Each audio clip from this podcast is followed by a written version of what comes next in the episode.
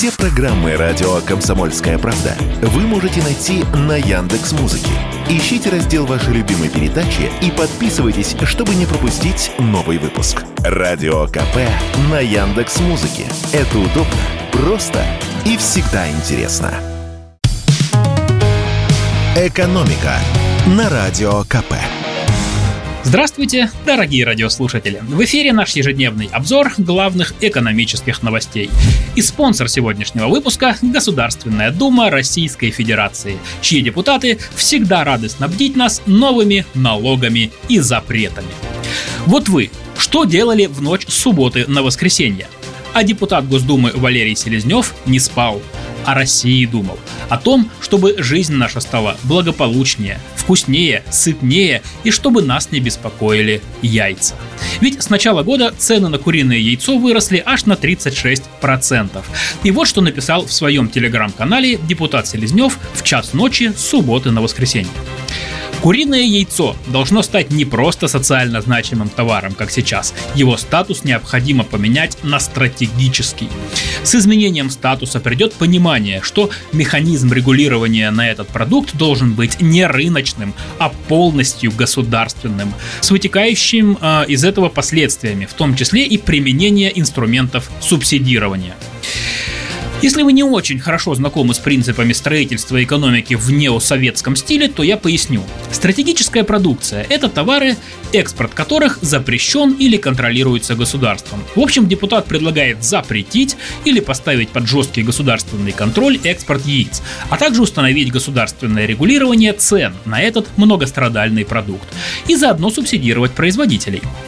Как прокомментировал это предложение руководитель Центра экономико-аналитических исследований Федерального научного центра пищевых систем имени Горбатова Дмитрий Гордеев, от того, что мы признаем тот или иной продукт стратегическим, он не появится на полке и курица не станет лучше нестись. И решить проблему кардинально это не поможет. Да и вообще, по данным Российского птицеводческого союза, сейчас наша страна поставляет за границу лишь 1% от общего объема производства яиц. Так что вряд ли запрет на эту каплю в море сыграет заметную роль. Но существуют и реальные способы снизить цены на яйца. Один из них, кстати, предложил депутат Селезнев.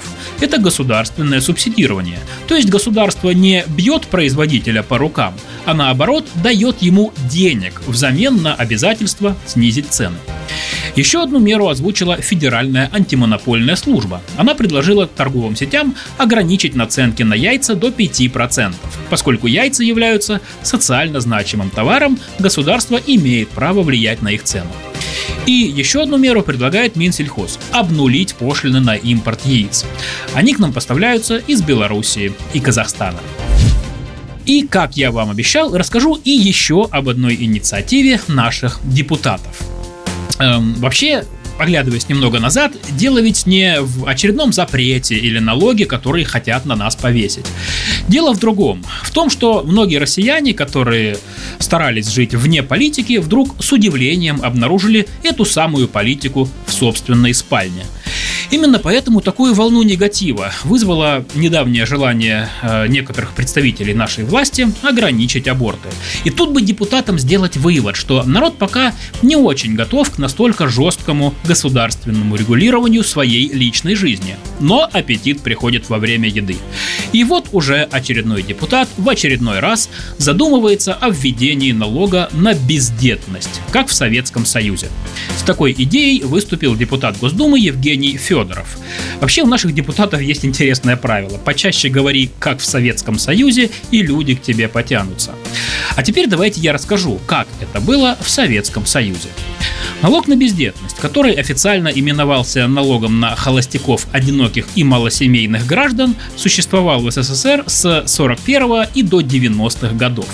По закону бездетные мужчины от 20 до 50 лет и замужние женщины от 20 до 45 лет должны были отдавать государству 6% зарплаты. Но были и поблажки.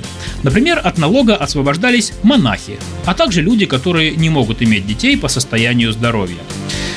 Нужен ли нам сейчас такой налог? С этим вопросом мы обратились к Александру Зарембе, исполнительному директору Всероссийской общественной организации «Союз отцов». И он, что совершенно логично, ответил, что стимулировать рождение лучше не с помощью карательных мер, а через мотивацию молодых семей.